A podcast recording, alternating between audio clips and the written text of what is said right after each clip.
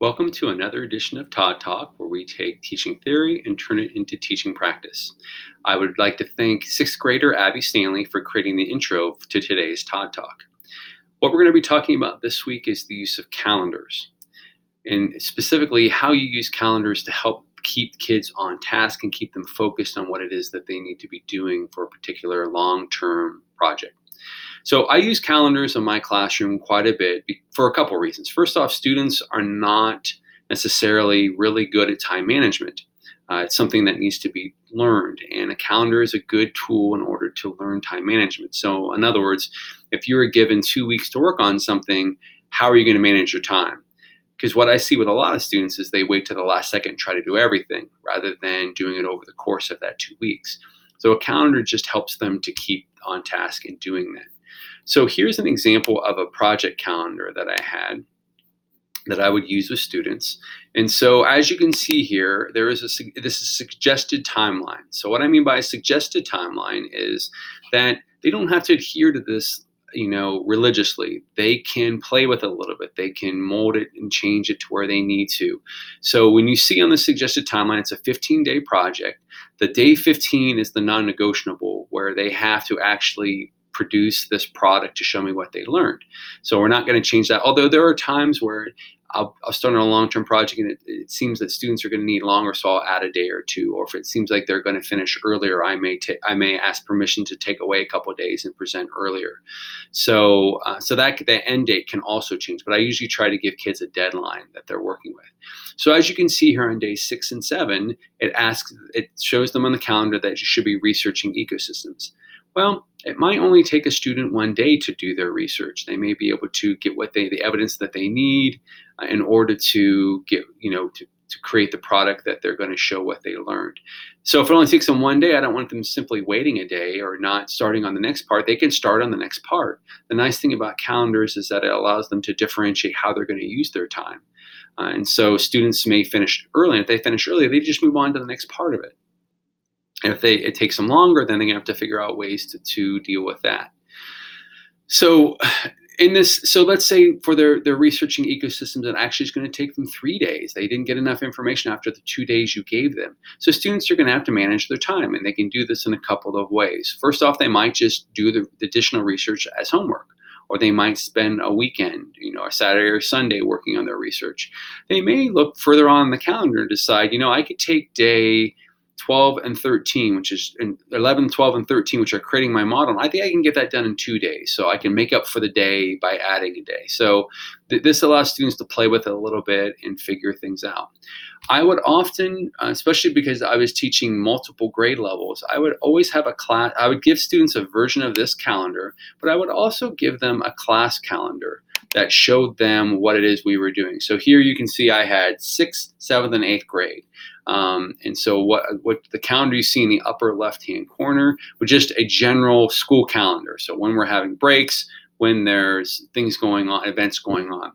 And so then what I would do is I would create the or I would have the calendar up there for particular grade. So for sixth grade, you can see they're starting on a project and they have four days to do research. They have five days to plan and create their artifact, actually six days for that.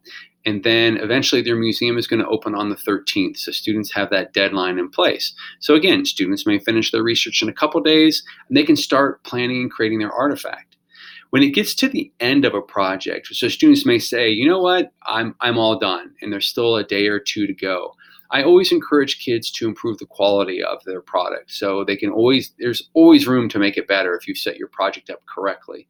So there may be ways they could add more detail or more nuance to it or make it a, a better quality product. So there's always room for students to be able to do that. But you can see I have the different grade levels here and what they're going to be doing. And again, this this calendar acts as a guideline. It's not necessarily written in stone. It's something that they can take and work with. So, so when I'm creating a calendar for my students to use, often I'll start with a, a you know blank calendar that looks like what you see here, which is that students are going to be you know starting uh, at the end. So I'm going to look at this end and use what's called backwards building. So backwards building specifically uh, looks like what you see here. Which is that instead of starting at the beginning of a unit saying this is what we need to do and then we need to do this and then we need to do this and then we need to do this and move building it forward you're actually going to build it backwards so you're going to start at the end so what is the identified desired results what do you want students to produce to show that they have learned what you want them to learn. Sometimes this can be a written assessment. Sometimes it can be a, uh, performance assessment of some sort, whether it's a presentation or an exhibition. Um, there are lots of different ways that you can um, choose what it is that you want students to, to do to show you what they learn, what you want them to learn. And so things to consider is, you know, what are your learning objectives? What are content standards? Uh, you know, what is your curriculum specifically? But there are lots of things to consider there. But um, what is it that students are going to show you that they learn what they learn? So once you've determined this end product, then you need to figure out how can students start to build evidence that that shows a good quality product. So it may mean maybe research, it may mean doing an interview, it may mean um, you know you know doing things on their own and that they're finding evidence that's going to back up the, the what they're doing for to show you what they learned. And so the last thing you're doing is then you're planning the learning experiences and instruction. So you're going to work backwards. So what that looks like when you're working backwards is what you see here. So what does it look like? So, for instance, here is a product that I have created for this particular unit where kids have to make a portfolio, and there are five sections to this portfolio. So, this is my end product. This is what I envision as being what they can use to show me that they've learned what they've learned. And again, I've broken it down into sections. And so, this is what they're going to turn in on the final day of this long term lesson. So I have to start building then what that's going to look like. So again, here is I'm using the backwards building process as you see here, um, starting from the end. And then I have to figure out three things. I have to figure out what skills have to be taught, uh, how much time am I going to give to each of these tasks, and then lastly, I'm going to model for students what I want them. So what if I'm saying I want a portfolio, I may create my own portfolio or save student work from years past to show them what a portfolio might look like and it's using this backwards building project process because if you don't use it if you start at the beginning what you get is this kind of whacker jawed uh, you know path to the end product. You want it to be more streamlined. Identify what you accomplished determine the product and plan. So it will go directly to um, the, from start to finish.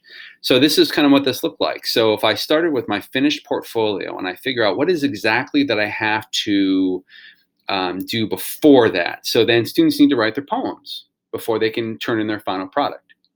But before they can do that, they have to learn the basics of writing a poem. In order to learn that, they are going to analyze Spoon River anthology poems, three that they choose. And of course, before they can do that, they have to choose. So you can see how this works.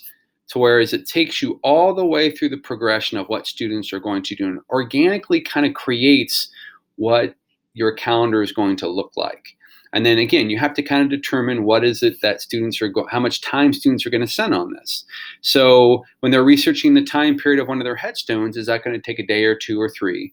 Um, is teaching them the skill of how to do proper research just a single day. So you have to determine those things. So what that looks like on a calendar here is taking exactly what it is that we had before and we're working backwards. So we're starting on day 25 where they're writing their third poem. Okay, here's their second poem, here's their first poem. Here they're going to write a practice poem. Here they're going to create the visual and it works backwards until we get to the very beginning where I introduce the project. So when I'm creating a calendar, what you I use a blank calendar like you see right here. And at the very end, I have start here because that's where I'm going to have students uh, turn in their final product. I even put at the very top that what is the product of the project going to be to remind me. So then I work it backwards, like you saw in the example I gave before. Sometimes I'll have students create their own calendars, and I give them this blank calendar as well and tell them to start at the end and work backwards. So the reason for this is it's a good tool for teaching time management. And if I say, you know, you have three weeks to do this project, you can divide it up however you want to. You can chunk it however you see fit whatever works to your strengths and your you know motivations. And so students then will create their own calendars for the, the, even though they're all doing the same project they may chunk it differently. They may look at it differently. They maybe have different products. In addition there is there are times in my classroom where students, I would have 26 students in my classroom, all working on different projects, all with different timelines. And so the calendars didn't match up as a classroom calendar. So each individual student had their own specific calendar to their project. And so when they would pitch their project to me, what they were going to be working on, they had to create a calendar to show me what it is, they, how they were going to divide the, the, the time up and manage their time. And so they would use a blank calendar like this. So there you have it. Um, you know, using ta- calendars as a tool to teach time management and to help keep students focused. So how I would keep students focused is I would sit down with them and I'd have them pull out their calendar and we would see where where were they at in this process, where they needed were they where they, were they where they needed to be? Were they someplace else and what were the reasons for that? So this was a, just another tool for us to get them focused on what it is that they were supposed to be doing